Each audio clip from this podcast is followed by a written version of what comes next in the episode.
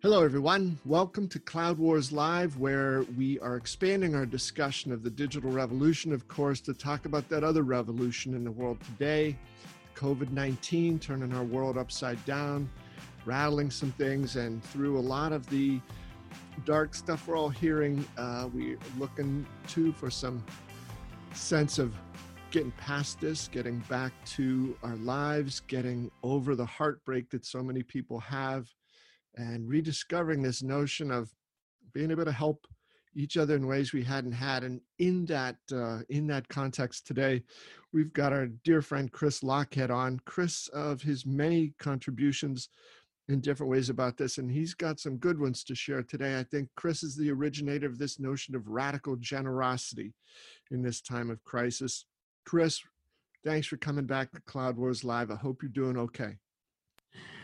Uh, we're doing, we are doing okay. It's, um, look, if you're a human being and you care about other human beings, this is hard. And then there's all of the personal hardships that, that we all have dealing with whatever components uh, of all of this that we're dealing with. Um, so in the context of uh, it sucks, we're doing great. Yeah. Right, right, right. We, uh, but good, you know, that, uh, the guy in King Lear said, you know, as long as we can say this is the worst, it ain't the worst. So um, I, I'm trying to take uh, you. I always felt we're a little bit of a Shakespeare, King Lear sort of guy, Chris. So there's yet another connection. Um, yeah, I think it's, I'm paraphrasing the quote. I might not get it one hundred percent right, but it's it's Churchill. Um, if you find yourself walking through hell, keep going. Yeah. Well said. Well said. So, Chris, uh, just let me, one more thing here for our, our friends who are listening or watching. Uh, Chris Lockhead has had a legendary career of a few different kinds. He's been uh, C M O a few times. He's a serial entrepreneur. He's a best-selling author. He has now become one of the most popular podcasters in the world. Many people feel he's the number one business podcaster in the world.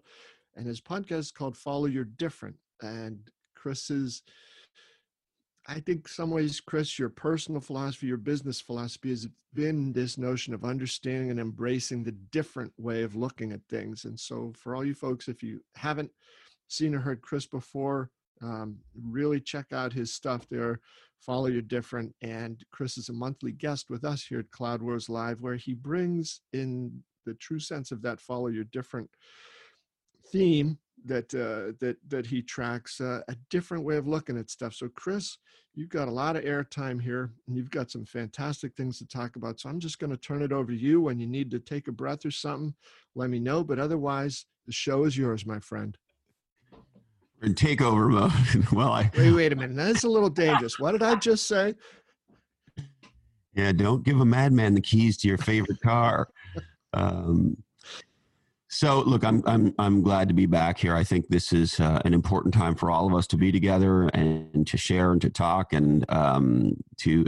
Yeah, I found myself um, uh, no longer using the phrase social distancing, because um, we want to be as socially close, I think, as we can and can and socially connected. So I find myself preferring physical distancing, because I, I want to be socially connecting if I even if we have to physically disconnect or physically distance. Um, so I think it's just, uh, let me share with you some of the things that um, uh, me and some friends have been talking about over the last few days, and um, just sort of set uh, set a context with you. Um, so obviously in, in roughly a month, from an economic point of view, we've gone from what was on most measures uh, the strongest economy um, in modern history in the United States to literally the worst economy since W W two, um, and who knows where it's going to go, right? Uh, and we'll talk more about the economic stuff. Um, the exponential growth of this virus um, has been beyond heartbreaking to watch as it happened elsewhere in the world, to see, you know, as somebody that spent a ton of time in Italy and adores the country and the people, Um, to see beautiful Italian churches with uh, caskets in them.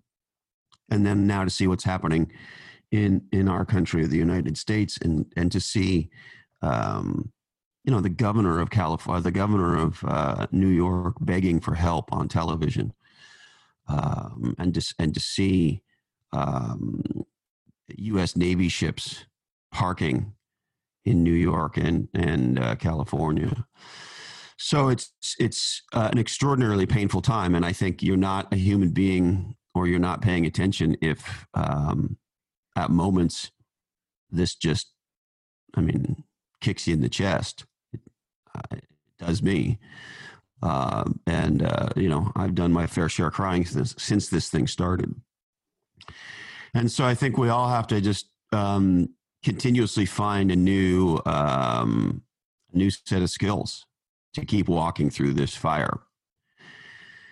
Um, on the economic side, you know, just recently, um, some things have come out that are stunning. Uh, Jamie Dimon, uh, C E O of JPMorgan Chase, said uh, G D P could plunge at a thirty-five percent annual run rate in Q two, and that the downturn would, rest, would, would last through the rest of the year, and that unemployment could spike as high as fourteen percent in this environment. So Jamie Dimon just came out and said that. Um, our mutual buddy, uh, the world's number one uh, tech analyst, Ray Wong, says this is going to take a lot longer than June. And the aha, and maybe I'm stating the obvious, but the aha is um, we can't protect ourselves at scale other than staying away from each other. And we certainly can't think about uh, an economic comeback in, in any meaningful way until we get a couple things done. One is we have to have comprehensive testing. We have to know who has this and who doesn't. And there's been some stunning stuff about this, and it get, keeps getting clearer as more and more data comes out, that it looks like potentially, and of course, caveat, caveat, I'm no doctor and I don't have a high school diploma, so be careful, right? Um, uh, but that maybe fifty percent of the people who have this thing don't know it and are spreading it. And so it's now become clear that we need a test that not only uh, works with people who are symptomatic, but of maybe equal importance. What do I know? I'm clearly not a doctor, although, you know, depending on what you have, I'll take a look. Um, but uh, we need comprehensive testing that can test equally people who are not symptomatic uh, and people who have symptoms to know for sure who the fuck has this and who doesn't, right? So if we want to go back to work and we want to know that we can do life without making anybody else sick, um, we need to have that.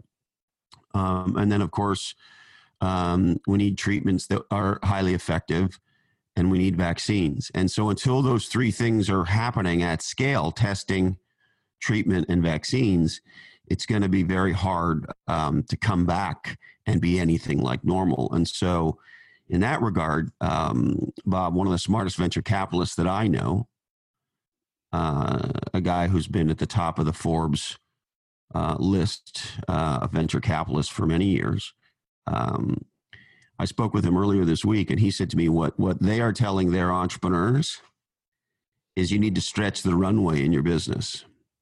And what stretch the runway means in a startup world is take your cash position, divide it by thirty-six months, and that's your minimum cash burn a month. Because their estimation is it will take thirty-six months for us to deal with the um, healthcare side and the economic side to where we're coming back to anywhere near where we were before. And when I called him, Bob, I was originally calling him, this is a very smart guy, and he knows like the biggest of the dingest of the dongest people in, in the tech and scientific world, and you know, he's that kind of a guy. And I, I hadn't really spoken to him since this happened. And so I was hoping that I would call him, and we'll just call him Jimmy. His name's not really Jimmy, but I'd say to him, you know, Jimmy, um, you know, tell me what the really smart people know. And he would tell me some awesome thing that would like make me feel better about both the healthcare situation and the economic situation. And I, I could maybe ease off on some of the, the Jack Daniels. Instead, halfway through the conversation, I cracked open a new bottle. Um, So uh, if I can mix metaphors, it was a sobering conversation while I was not wanting to be sober. Uh, and so so I think this thing is is is very, very tough. I also think one thing on the economic side I'm pissed off about, uh, everybody keeps saying it's a two trillion dollars bailout. It's not. It's a six trillion dollars bailout. two trillion dollars are going to the American people, hospitals, small businesses. four trillion dollars is going to be, go, be giving to um, big business. And it's not clear who's doing the oversight to make sure that on the six trillion dollars, there isn't corruption or, or pork or stupid projects that have nothing to do with saving the American people and restoring the American economy. Um, so I, I don't know. I scratch my head like, what the, where the fuck's the media on describing this bailout? Um, now, the flip side of this is if you believe that we're in more trouble than maybe was uh, articulated, and if you believe that this notion that the economy is going to roar back in a V uh, is is more than likely not the case, then we're already starting to hear signals that we need more bailout money. And so uh, it's starting to get clear that um, it's going to take more than the six trillion dollars. And so we have to be smart about what it's going to take, and we have to have oversight. We have to have radical transparency and governance. Um, and I'm, I'm building to a bigger point. Um, I'm building to a bigger point on this. Okay. So that's sort of another thing that's been on my mind in the topic of discussion. Where's the oversight on the bailout? And uh, how come nobody's talking about the fact that it's six trillion dollars, not, not, not uh, two? Uh, and by the way, just by way of reference, the U S economy is roughly twenty-one trillion dollars in G D P. So I don't know. Is the bailout going to end up being ten trillion dollars for this? Is it going to be roughly half the U S G D P that we're going to have to figure out how to marshal to make this happen? It's it's a staggering set of thinking. All right, moving from there, there's been another conversation that has been rolling around um, a lot, which is Um, the, the first reported case was, of course, in the Seattle, Washington area. Um,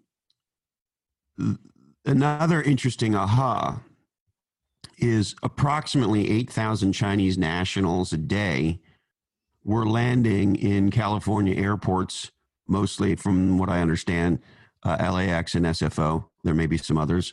Uh, my understanding is there there were at least one, maybe more than one, uh, direct flight from Wuhan to um, um, uh, both Northern and Southern California. I may be wrong about that, but I know there are direct flights.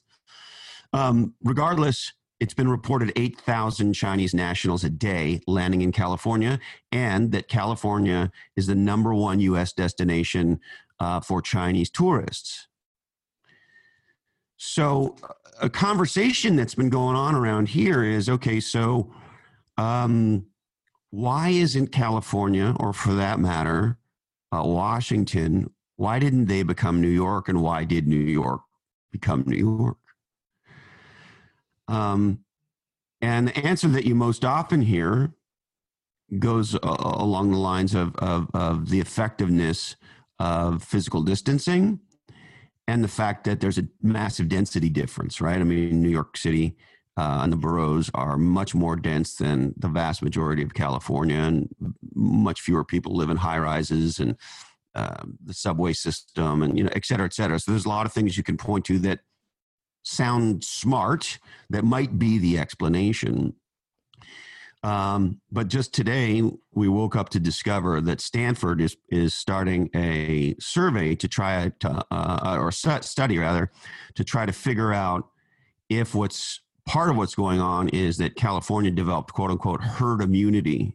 That is to say, um, as the disease was starting in China, that it got to California quickly, that um, some meaningful number of people got exposed to it. The symptoms were reported as flu symptoms because we didn't know any different. Um, that uh, at the in roughly the November, December timeframe, there was talk here that it looked like the flu season was going to be worse than normal. Some people are saying that might have been attributed to COVID being here and us not realizing it. And so there's this theory that maybe part of what's going on was California sort of slowly got exposed to it over a period of time, and it it sort of moved more like a normal flu than it has moved in other parts of the world for one reason or another. And if you believe what Fauci is now saying, that potentially fifty percent of people who get this thing are not symptomatic, don't become symptomatic and give it to others, that if it sort of hit California and spread more easily, or I don't know what the right adjective to use might be, Bob, but spread differently for whatever set of factors, that maybe this explains why um, the situation on the coasts are, partic- are so different. And anyway, Stanford's going to go look at this. Okay, so what does all this tell me? What's the big connection between the human cost that we're uh, suffering through, the economic cost we're suffering through, and some very big questions that we don't have answers to uh, about how this thing spreads and what we can do to take care of ourselves and others, and what medications may or may not work, and what what preventions may or may, et cetera, et cetera, et cetera. What does this all point to to me? This is a data problem. This is a digital transformation problem. And I've been talking to some smart, smart people, uh, like my friend who you know, Jason Maynard at Oracle NetSuite. And I've been talking to, as you know, uh, I have some good friends at Splunk. And I've been talking to Doug Merritt and many of the executives there. I've been talking to a lot of venture capitalists and a lot of other smart C E Os and leaders of one sort or another. And so this is me synthesizing their thinking. Um, I think Doug Merritt's right. I think this is a data problem. And what I mean by that is, if you look at many of the most valuable, both economically and frankly, uh, societally, businesses in the world today, they're native digital businesses, they're digital businesses, or they're businesses that in a meaningful way have gone through what most of us in the tech world call digital transformation. And digital transformation, and you talk about it all the time, you're a thought leader in this regard, is both a mindset, a data mindset, as well as being able to harness technology and exploit it for Um, for business advantage and for hopefully societal advantage as well. So what do we know about this from a data perspective? Well, we know in the United States, there was data that was beginning to emerge now as early as January that suggested this could be a very big problem. We know that there's uh, a, a lot of planning that didn't happen that could have happened if people had paid attention to the data. We know that many um, uh, digital, tra- much digital transformation has not happened in the hospital supply chain. That is to say, there's not a lot of visibility and control in one hospital system as to what their supply chain is, never mind cross system. We know there's a lot of private and public hospitals that share very little uh, meaningful data. We know that there are barriers cross state around sharing uh, information and data around healthcare, uh, around supply chain. Um, and so uh, I think when you lo- when we look at this thing with a careful eye, one of the things, one of the learnings is we have experienced in the business world massive value created by native digital businesses and massive value created by long-time existing businesses with long heritage, long success, who have in one way or another embarked on meaningful, what most of us would call digital transformation. And, and so by way of example, uh, we now understand that Walmart, Costco, and Amazon, by way of example, are not just legendary category dominating businesses, they're fucking essential services. And all three of those companies, by way of example, there's many others we can talk about, have, of course, Amazon's native digital. And you would be a fool to not acknowledge the incredible things that companies like Walmart and Costco have done to digitize their supply chains, to digitize the front end of their customer experience, and and become omni-channel companies, et cetera, et cetera, et cetera. And so to say they haven't been incredible at those things would be ridiculous. And so what's my point? Those three businesses, by way of example, because they are digital businesses, have been able to respond, have been able to execute, have been able to do forward planning to stay in front of this thing in a way that our governments and our healthcare system has not. Why isn't anybody asking the question, how is it possible that Costco, Walmart, and Amazon haven't gone down?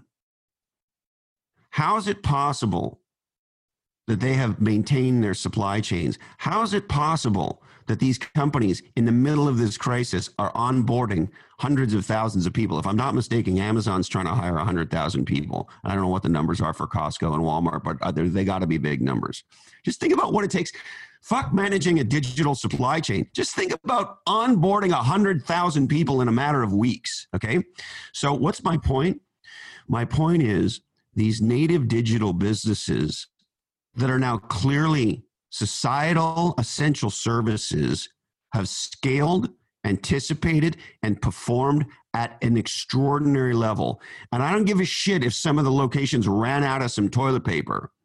The reality is these three companies, and there's many others, I'm just focusing on, on these ones, have performed in a legendary way and are a big part of what's keeping society functioning in America right now. Now, ask yourself, has that level of, let's just call it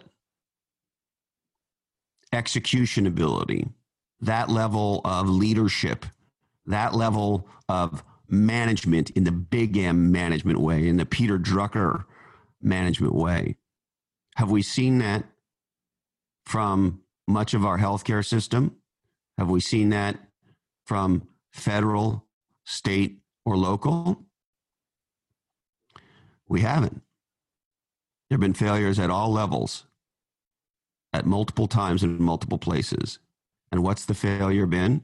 Well, you can argue it's been a lot of things, but at the root of it is data. The ability to get to the data, to collate the data, to connect the right dots, and of course, to take meaningful, massive action on that data. And so the aha for me in all of this, when I back out of the, you know, the the feeling I get sometimes over this experience where there's, I feel I feel like there's a five hundred pound guy with a boot on my chest and I can't breathe. Um, but when I step back from all of it, I think one of the things that we're learning here is there's a major delta between what our um, uh, businesses, what our enterprises, what our startups have been able to do in the face of this crisis compared to what, for the most part, our, um, our, our, our governments have been able to do. And so I think the interesting thing for those of us in the tech industry, at a time where I think many, many, many of us are coming together to try to do the right thing. And we're now seeing private-public partnerships that are absolutely extraordinary and wonderful. And there's some wonderful businesses I'd like to tell you about if we get a chance. Some people doing some amazing things I've heard of. Small businesses, major corporations. It's, it's very heartening to see. And um, regardless of your politics, it is it is pleasing for me to see business leaders on stage with the president talking about what some of their companies are trying to do, and ho- hospital chains giving free beds to uh, healthcare heroes because they can't go home to their families because they can't risk infecting their families, and so healthcare heroes have to stay at a at a, at a, um, a hotel provided by. Uh, one of the major chains, and all these things that are being done. So I think I think we're seeing a spirit of cooperation amongst the private and public sector that we've never seen before. And the aha for me, for those of us in the tech world, Bob, is it's time for digital transformation in government. It's time for digital transformation in healthcare, and not just in how we provide healthcare, but the healthcare supply chain. And it's time for private and public to come together in a meaningful way to make that happen, because it's a human imperative. What we have learned is in a crisis, data saves lives. And um, we need to get focused on that. We need political leaders. We need government leaders and bureaucrats. We, and I say bureaucrat in a good way, life, lifelong committed public servants, okay? We, we've seen how important these people are. Um, so let's acknowledge them for it, right? Um, access to data, the ability to connect the dots, and the ability to act in real time, the ability to adjust on the fly as new information comes in in a highly dynamic situation. Amazon, Costco, and Walmart have been able to be flexible and scale and change in a way that our public institutions have not. And so I think it is um, an opportunity for all of us. And I'll go this far with you, Bob. I think it's a civic duty of the information technology industry to figure out how we partner with all levels of government and the healthcare industry to get on this problem. Chris, uh, thanks. That that's uh, powerful stuff there. You know, I um, I saw on one of the evening briefings, uh, my guess is this was a week or ten days ago, some very, very impressive people. And I've loved it too. My favorite ones have when, been when there's a mix, as you indicated, of the public sector and private sector people up there. And when you hear what some of those C E Os are talking about, what their companies are doing, how they've switched, how they're pivoted, how they're rolling, and just those people up there talking as human beings, not as, you know, quarterly earnings automatons to go into it. But seven, ten days ago, uh, a woman named Seema Verma, and I think she's in the H H S system, but she said, I'm so proud of my team. We got in there and, and processes that usually take eighteen to twenty-four months, we got those done in a matter of weeks. Now, to me, I, I, that to me is going to be one of the big things that come out of this, you know, the huge overarching issues you're describing, right? But also somebody said, why does it take a year and a half or two years? Well, because it does, until something comes up that means it doesn't. So I, I think that there's been a lightning bolt put through some of these uh, parts of the bureaucracy uh, that, you know, and I, I too mean that in the best way, as you said, but I hope what comes out of this is this notion that there is not this requirement that things be done the way they were in the past, just because that's how it is, that you say, hey, look, this is how it, things move slowly here. Six months, it's six months. You know, maybe I can make it five and a half, but I can't go beyond that. And when you, Chris, hammer home this notion of a data problem, um, I think that that's really it. A lot of the people, maybe they thought that doing nothing or doing a little thing slowly was better than trying to do something big that they didn't understand because they didn't have the idea. They didn't have the answer. They didn't have the data. They didn't have the perspective. So I think you're right on that. And, uh, you know, a few times as you mentioned this issue about the data problem and Doug Merritt, some of the other folks you described, I always think of uh, when Jim Barksdale was at FedEx, you know, then in Netscape and all, but he said in one meeting, look, he said, uh, if, if you got opinions, I'm not really interested. He said, if you've got data, let's see the data. But if all you have are opinions, we'll go with mine. And um, I, I just, I, I, I thought that was priceless. And we see this really coming to the fore today uh, in so many different ways here. But Chris, if I could just uh, tack on a couple things to what you said. We see on the, the highest end, those three companies representing a number of other companies that are equally great. But I agree with you, Walmart, Amazon, Costco have just been extraordinary, not only in their execution, but raising the profile of what they do to being, as you said, essential services. You know, talk about life and death and chaos and order and disorder and, you know, an utter nationwide total disaster versus something that is uh, tough and unpleasant, but relatively isolated. You know, they're, they're extraordinary.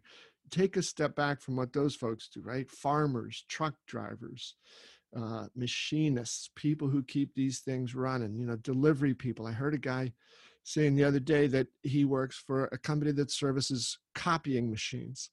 And he said, so for all these testing services and clinics and doctor's offices and hospitals that have to make copies of things and move documents around, move information around. Yeah, we should get away from the paper eventually, but, but, you know, somewhere up in there, are these incredible people, but, you know, above all, man, those, uh, the nurses and the doctors who go in there, they, you know, they, they strap on every day. It's, it's not the right. They are, they are the warriors of the twenty-first century here, you know, in every sense of the word. So if we can, and I'm sorry if I'm being Pollyannish about it, but I, I'm an optimist and I want to believe that there will be some of these widespread lessons that are learned that because somebody does hard, dirty, dangerous manual labor is not an indication of that, you know, some sense of, well, it's unsophisticated. What does he or she know about this or that? But it's the value of the work that those people do towards sustaining everyday normal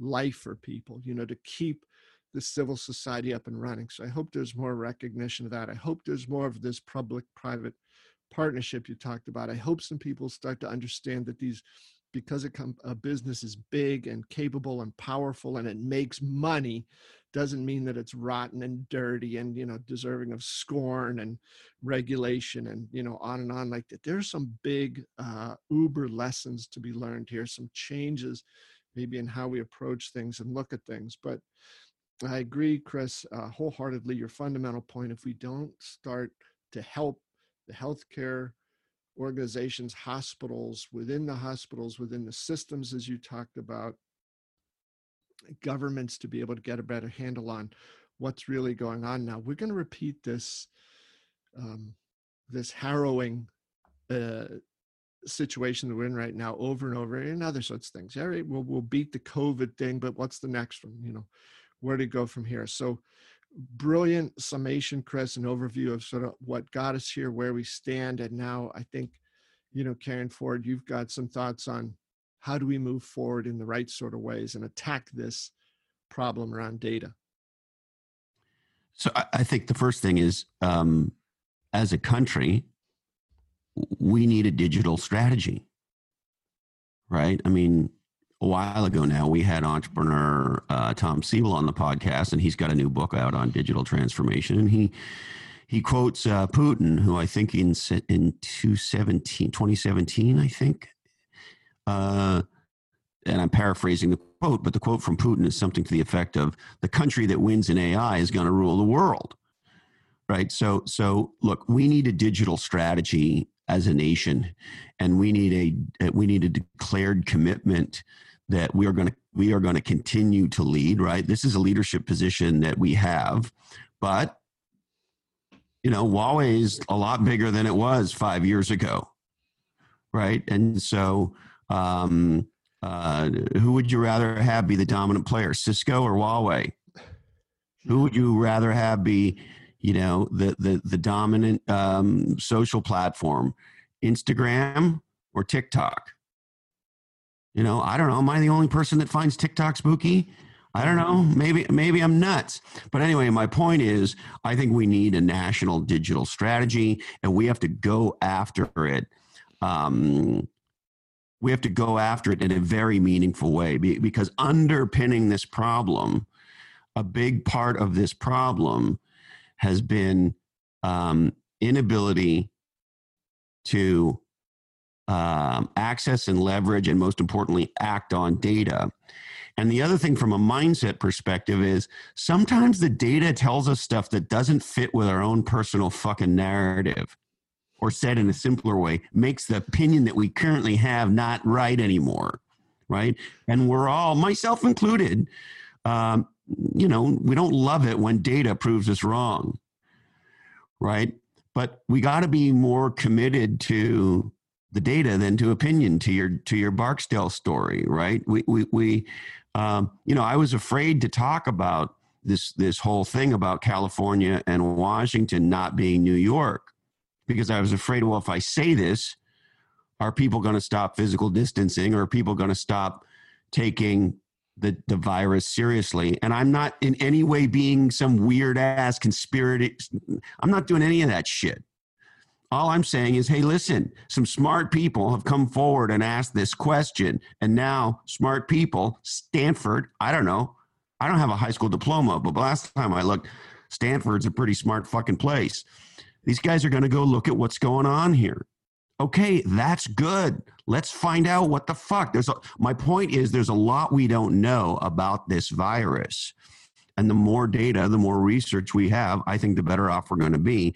And from from a um, uh, government and healthcare system point of view, this has exposed the fact that the private sector is far ahead on digital transformation than the, than the public sector.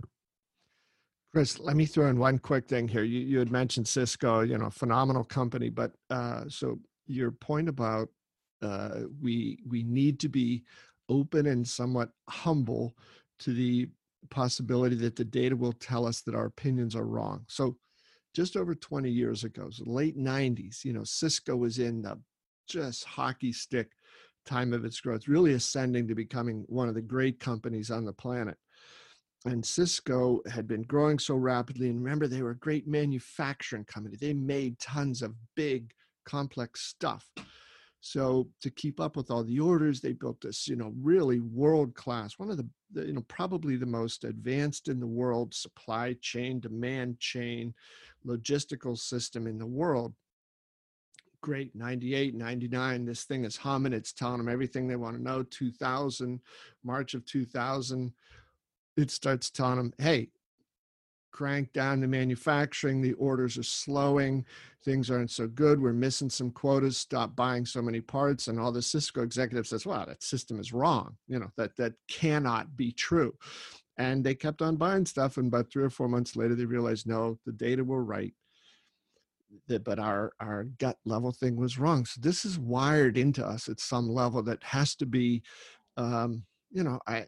burned out. It, it, we've, we've all got to to get after this, because otherwise we will have fixed the data problem, but we'll have, you know, gone forward with the, you know, human stupidity problem of saying that, no, the data is wrong. I, my, my impressions are right. And fundamentally, we have to ask ourselves, what are we about? And if we're about producing the results, and in this conversation, it's the results for creating a healthy society. It's the results for doing what our government at all levels, I believe their primary responsibility is, which is to keep us safe. And then their next responsibility is to create an environment where we can thrive and pursue our happiness. But we can't do that shit unless we're safe. And there's all kinds of threats, right? And, um, we got to be focused on the result. And I would rather look stupid and get the result, right? Isn't that what we're more committed to? Why is it so hard to say, hey, listen, I had this opinion, I learned these facts, and now I don't have that opinion anymore. I have a different one. Well, Uh, look, I understand I'm a human being. I, I understand the experience of not wanting to look stupid. But at the same time, if you take an open mindset, if you take a curiosity mindset, and my point here, if you take a data mindset, what is the data telling us? Um, then, then I don't think we have to be, we can be more nimble. We can be less wedded to a spot and more committed to an outcome, more committed to some mental dexterity, more committed to uh, action based on data and smart thinking, even if it disproves uh, my current p- position or my prior position, and even if it makes me look stupid. What, what, I don't say, fuck it, say it. I'm sorry, I was stupid. I didn't get it. Now I get it. We could say that. And you know what? Here's the other thing. We could let each other off the hook for it too. That might be the toughest of all. Right, here's what I know. When smart, committed people are working on something and they get some shit wrong, let's cut them some slack. right? He, in our country, we question people's intentions. Let's cut him some slack. Chris, your uh, notion that I, I, your idea that I had mentioned at the top of the show about radical generosity, which you brought up several weeks ago, which I, I just think is incredibly powerful. But you talked a little while ago too about radical transparency, and maybe some of the things that you know, you know pulled together here. I was thinking about this. You are really becoming a proponent of, in some ways, this is radical reality, radical life. Why don't we cut some people some slack if their interest and their pursuit is going in the right direction? What's the right outcome? Uh, science is full of people who have had a hypothesis that was wrong. Good. They correct it. They learn. They go in the right direction. On we, we go. We we spend, uh, uh, you know, the first fifteen to twenty years of our lives learning, you know, how not to do so many dumb things. Now, some of us don't quite take those lessons to heart, uh, you know, for the next forty or fifty years, but, you know, we learn along the way. And this is not a time for pointing. So I, I loved your sort of sweeping notions here of a radical redefinition of things, about generosity, about transparency, about commitment, about honesty, and about a focus on the things that really matter versus the stuff that are short-term sort of petty bullshit that we engage in maybe to make ourselves feel good, but actually it cheapens us and it diminishes us and it does nothing yeah. for the greater cause. Can I share with you a story about this? Yeah, please. So roughly two weeks ago, uh, my wife, Carrie, started digging around, and then I started digging around with her. And the, we were, what we're digging around for is, what's the plan in where we live, Santa Cruz County? So if you think about the daily briefings of Cuomo and de Blasio and Newsom and Garcetti and, you know, uh, I forget the guy's name up in Seattle, but, you know, there's been a, a lot of political leaders who've been, in my opinion, radically transparent about telling us what's up.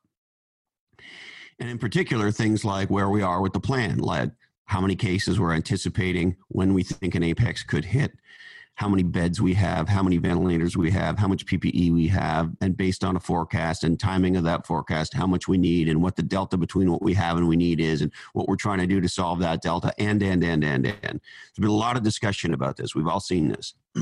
So a couple of weeks ago, Carrie starts asking, okay, well, uh, who's asking those questions? And more importantly, who's answering those questions in our area? Here's the net of it. We find out there's no plan. I got a copy of it. I'm not supposed to have it. It's called the Incident Action Plan. People can say to me, oh, yeah, yeah, pat me on the head. We have a I A P, little citizen. Don't worry about it. Jack. So I got a hold of the I A P. It doesn't include any of that. Anyway, so uh, me and a group of concerned citizens um, started getting incredibly vocal with our local leadership about this. Um. So that's kind of point A. As that was going on, there was another group of citizens who were on another topic, which is, holy shit, the net net of what we were working on is the county's not ready. If this, if we have a surge in Santa Cruz, people will die unnecessarily. That was the net of it. And that was another big reason I felt this boot on my chest. Um, and then there was another group of folks sort of understanding that the county was not in a position to deal with this. You're talking about a county with three hundred thousand people that had roughly two hundred eighty hospital beds in it and roughly forty ventilators. Okay. So look, grade ten math was the hardest twelve years of my life. But if one percent of the population needs medical care, that's three thousand people. And if zero point five percent of the population needs medical care, that's still fifteen hundred people. We have two hundred sixty or two hundred eighty beds. Houston, we got a problem, and who's working on the problem, right? So understanding that, there's this other group of people going, hey, we need to shut down harder. We're a beach town. We're a tourist town. There are people who think stay in place means go to the beach. Southern California locked their beaches down, shut down surfing two weeks ago. Our beaches are open. We have fifty surfers sitting in the water on top of each other. And there's there's some scientists who say it, it spreads more in the water. I don't know. What do I know? But the bottom line is tourists coming to town.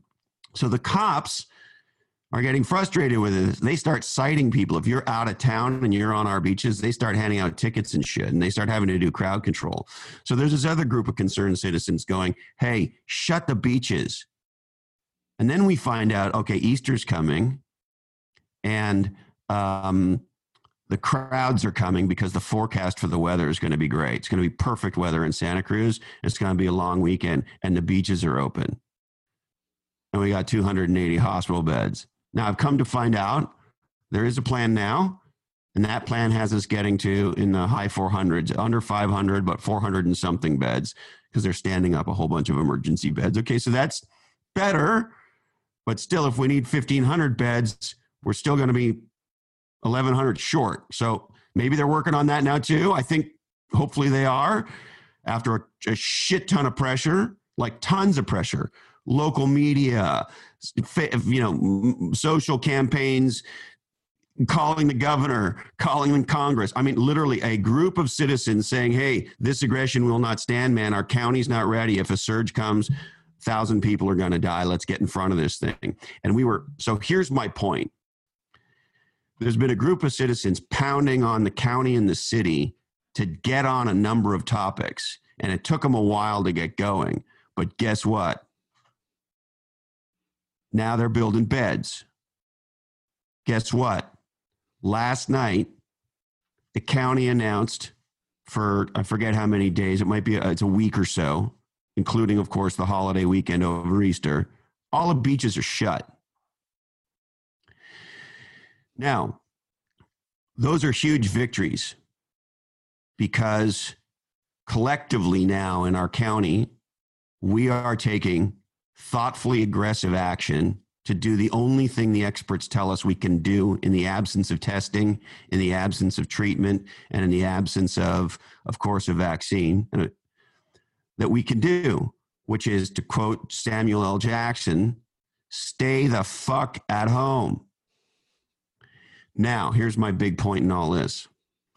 There was a period of about a week and a half where there were many citizens, myself included. I was interviewed on local television. I mean, I was at the front of the parade on a bunch of this stuff, pounding our local leadership on this, throwing them under the bus. When they started to take these actions that I just described to you, here's what I did. I publicly thanked them for their leadership. And here's the other thing that I know. I'm not sitting in their seat. They were dealing with a whole lot of other things too. Now, there was a group of us that were terrified that there were some very big blind spots. And I believe that if you won't stand up now, under what circumstances would you stand up? And as a naturalized American, I think about citizenship. And I love my community, and I sure as fuck love my country and my state. And I'm not going to sit back knowing that potentially a thousand people could die in Santa Cruz and not try to do something. And I think a lot of other people in the community feel the same way. And that's where the community pressure came. And then, and then the leadership did the right thing. Now, look, I don't know if they're, how deeply they're on it, and there may be still some holes and whatever, whatever. And by the way, the whole time, at least we were pounding on them, we kept saying the same thing. We're not just throwing rocks from the sidelines. What do you need? Oh, okay, my fucking wife has been making homemade sanitizer and giving it to the cops and the fire department. She's been making homemade face, you know, those plastic things that go over, I don't know, the shields. She's making homemade shields. We donated one hundred thousand gloves to the hospitals here. So while we're throwing rocks, we're also saying, hey, look, we want to be part of the problem. Do you need help putting up emergency beds? What do you need? Do you need money? Do you need space? What, what do you need? If you, if you're transparent with us about the plan and the gaps, rather than hiding, there are many in our community who are saying, we want to stand up and help. So this is not just saying you're assholes. We, we want to solve the problem. We don't want to make you know, our county leadership or our city leadership assholes. That's not, you know, and there's people on Facebook and next they're saying, oh, well, supervisor so-and-so doesn't care about their constituents. And look, I, I don't know what they care about. We're trying to get to a result here, and we're applying pressure to get to a result, but we also want them to know we're not just assholes yelling, okay? So anyway, my point is, put the pressure, contribute what you contribute, but to, to I think your point, don't demonize these people. We're trying to do something together with them. We're not, if we tear down our county leadership and our city leadership, and we don't have any kind of an olive branch for them to work with us, they're just going to treat us like screaming assholes. And we're not trying to be that, right? We got to find a way to bridge that gap. And so while yelling, we're saying we want to help. We're yelling because we're afraid, and we want a plan, and we want to make sure we're mobilizing. And if you start doing that, we'll do anything we can to help you. You just got to tell us. And then when they start doing the right stuff, we applaud them for doing the right stuff. And you're not going to you're not going to hear me say bad things about the supervisor in my part of the county who did respond, even though I didn't think he responded in the beginning. So that doesn't matter. He's on it now. Good. So is our county health officer. I was all over her. She responded. She shut the beaches. Wow. Good. Thank you. Thank you for your leadership. Chris, uh, great stuff. And I think, you know, what you're describing there without saying it is it's, it's not their problem. It's everybody's problem, right? You know, we get into that, and your, your points there about leadership, you've got way too many ideas for us to get to here in, uh, in our time and space for today. But I wanted to ask Chris, your, uh, your, your point in number three about, you know, if we could extend this idea of what you've just been talking about, digital leadership. So coming out at a, you know, whether this is at a company level, uh, with this, this is a, a work group, you know, whatever it happens to be, people in a community, people dealing with schools, something like that. You had some very good notions there about digital leadership. And I think it started with the notion of communication. Yeah. And um, I, I don't think we talked about this last time. So uh, we recently on, on Follow Your Different had um, Chris Fussell on. We didn't talk about that. We didn't talk about him last time, did we? Yeah. Um, you know, it's just with the amount of alcohol consumption around here lately.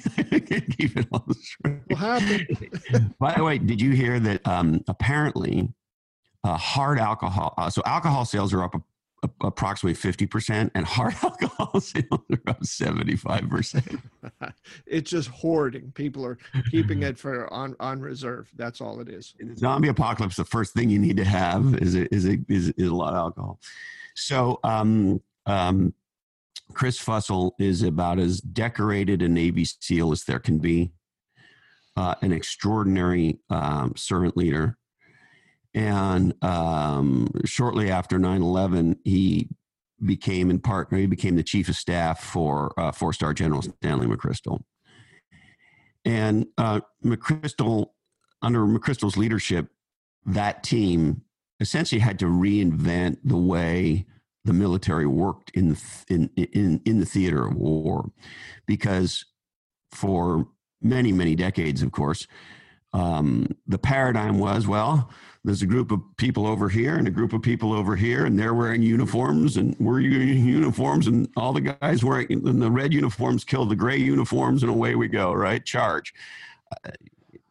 And then we went to um, this whole paradigm where you didn't even know who the bad guys and the good guys were, where bad guys would wear burqas because they knew the Americans uh, would try to be respectful of the women. And if they were wearing a burqa, they could get close to an American service member and blow themselves up. And so you're just talking about a completely different, uh, literally street corner to street corner situation, and a situation where the only way to defeat the enemy is to partner with the people, because the enemy li- lives amongst the people.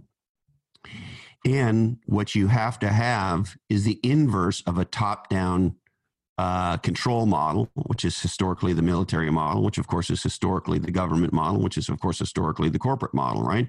There's the chief poobah at the top, and then there's the minions in the bottom, and there's a, quote, command, uh, chain of command, and away you go. Well, McChrystal understood that um, that doesn't work. Now, these are my words, not Fussell's words, but essentially invert the model. And what Fussell and McChrystal did recently, uh, and I can send it to you if you like, they wrote a spectacular op-ed piece for the New York Times, uh, and the title was roughly something, uh, you know, what nine, what post nine eleven taught us about crisis leadership. And essentially, here's the aha. We're in a distributed digital network leadership model. Now, that might sound like jargony crap, but it's not. What McChrystal and Fussell and others learned was the way this had to work was there were teams on the ground. Those teams on the ground had to understand the mission and what they what the result was they needed to go uh, get done. And then they needed a tremendous amount of autonomy to go get that done.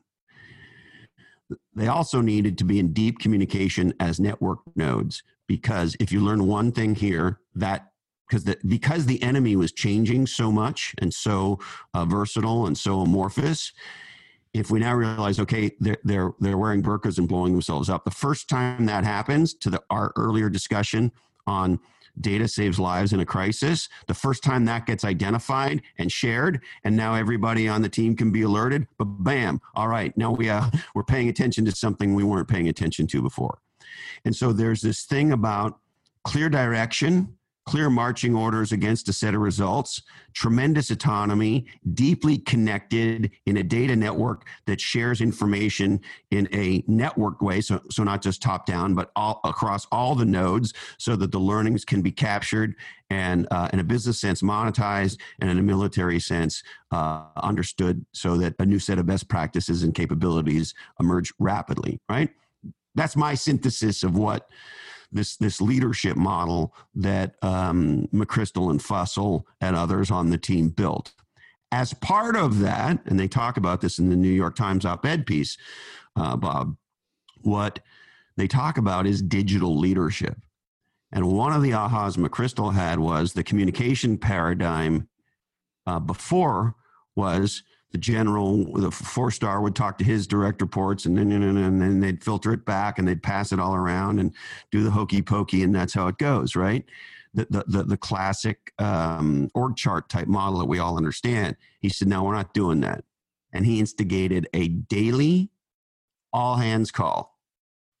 And on the call, he did it in video, so that we could see each other, because he, he in an environment where he knew, he, he being four-star General Stan McChrystal, knew that the likelihood he was going to be person to person with any of these folks anytime soon, because there was so many thousands of them, w- was de minimis. So he knew that he had to look, he had to look the troops in the eye. So digital video communication with rac, rap, uh, radical communication and radical transparency. He told them what was up, and they could tell him what was up. And there was Q and A, and there was sharing of information. And so one of the things that uh, Navy SEAL Chris Fussell, who's now the president of the McChrystal Group, they have about a hundred-person consulting and training company that does leadership and, and is also working with uh, various government agencies right now on this problem. On the on the on the corona uh, the coronavirus uh, coronavirus yeah it is a coronavirus the coronavirus problem, um, and so they they teach people and consult people essentially on this distributed leadership model. And a big part of what they are saying to be effective is uh, uh, digital leadership, and a part of digital leadership is being able that the, the skill of getting on a Zoom and being able to talk to people and look at them in the eye and, and be radically transparent and take any questions. Don't hide from it. Don't hide from, I don't know. Don't hide from, we're working on it. Don't hide from, man, you might be right. Do you want to help us on that? Whatever it is, right?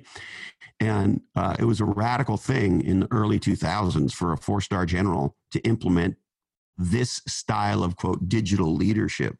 And the aha for me in this, Bob, is, you know what? Physical distancing is going to be around for a long time. The likelihood we're going to wear masks, you know, a lot of people in Asia wear masks long before this, right? That might be commonplace in a lot of the rest of the world now. Uh, there's a lot of things that might change. But one of them that we know is that more and more of us are going to be conducting business of one sort or another digitally at home over video using platforms like Zoom. And that radical transparency and um, in, in the case of four-star General McChrystal, McChrystal in wartime, daily uh, digital communication. And your the aha here is your ability to succeed as a leader is now a function of your ability to be a digital leader. And I would add a digital video leader. Bottom up. Yep. Chris, uh, powerful, powerful things you got going on here, right? You know, you sweep from your, I know you've, you've talked with McChrystal before, now with Chris Fussell, to the people in your community, to the venture capitalists that you went for, you know, seeking, uh, hey, Chris, everything will be fine. May first, boom, you know, don't worry. Uh, There's a lot going on. Um, let me just ask you for a final thought here, sort of if you want to either pull together some of the things you've talked about or reemphasize a point. How would you want to close out?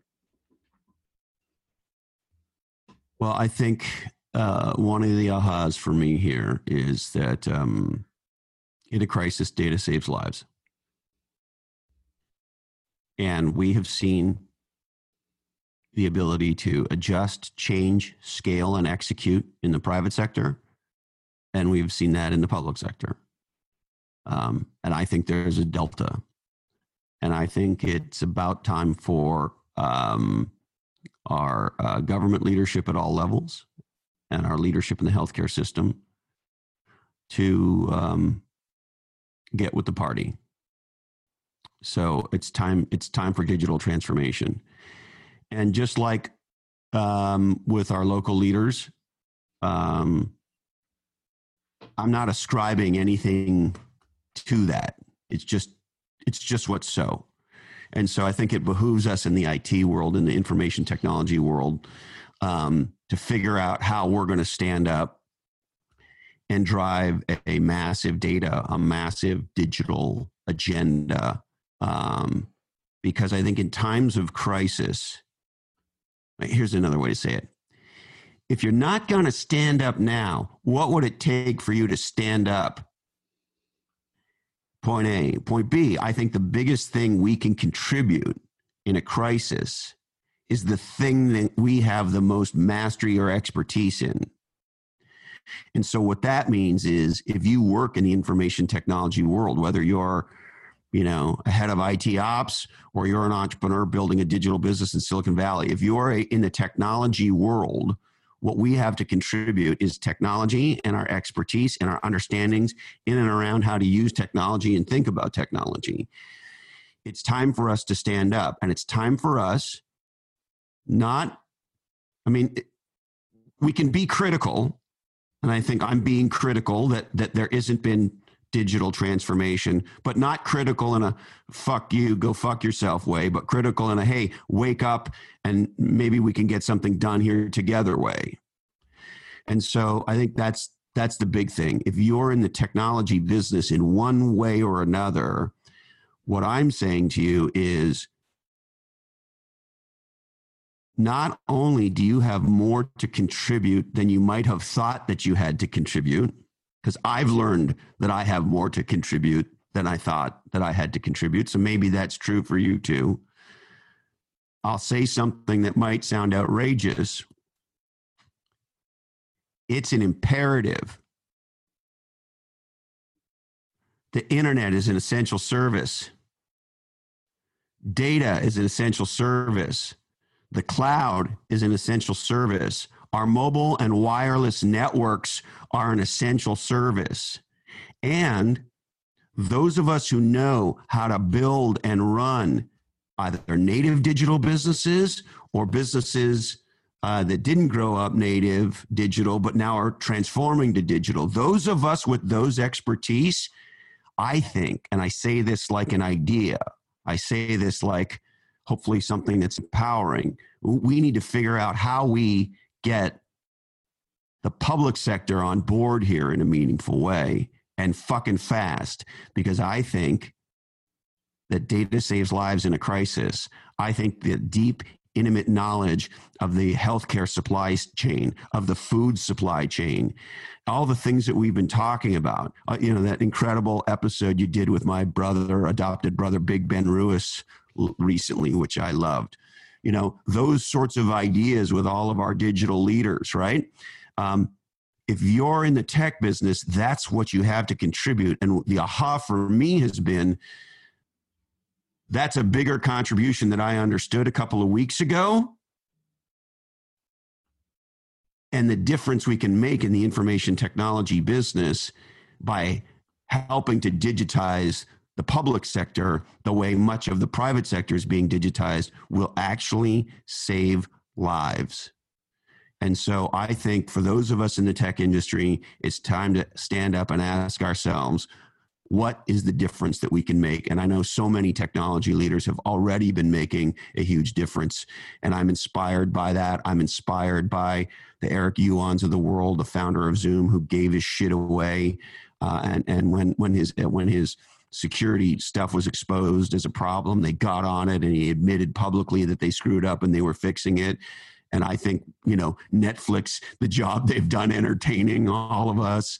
And and I think, Uh, you know, our E R P systems, our supply chain systems, our, our network infrastructure. I think the telecom companies, as much as, you know, we all, myself included, like to bitch on them and complain about them. You know what? Hey, man, A T and T didn't go down. Text messaging is up, you know, I don't know, more than fifty percent. I don't know. I've seen conflicting numbers, but like, hey, hey, T-Mobile didn't go down, man. You know, uh, those are very powerful things. And so, so, so we as an industry, I think, have been contributing. And the aha for me is there's way more for us to contribute. There's a big opportunity for us to step up and figure out how we drive public, private partnerships to digitally transform so that we can execute, so that um, we can, A, deal with the situation we have right now, and B, set ourselves up so that we are as digitally capable in the private sector and the public sector. And I think that's an extraordinary opportunity for all of us who are in the tech business. Radical generosity meets radical engagement. Yes, sir. It happened. Chris, love you, my friend. Thank you. Great, great, great pleasure uh, hearing you go and uh, seeing what's coming on, and um, we'll we'll stick together and uh, hammer through this, right? Yes, we will, brother. Love you too. All right, folks. Thanks to all of you. Thanks for being with us here. Stay safe. Stay healthy. Stay generous. We'll see you next time.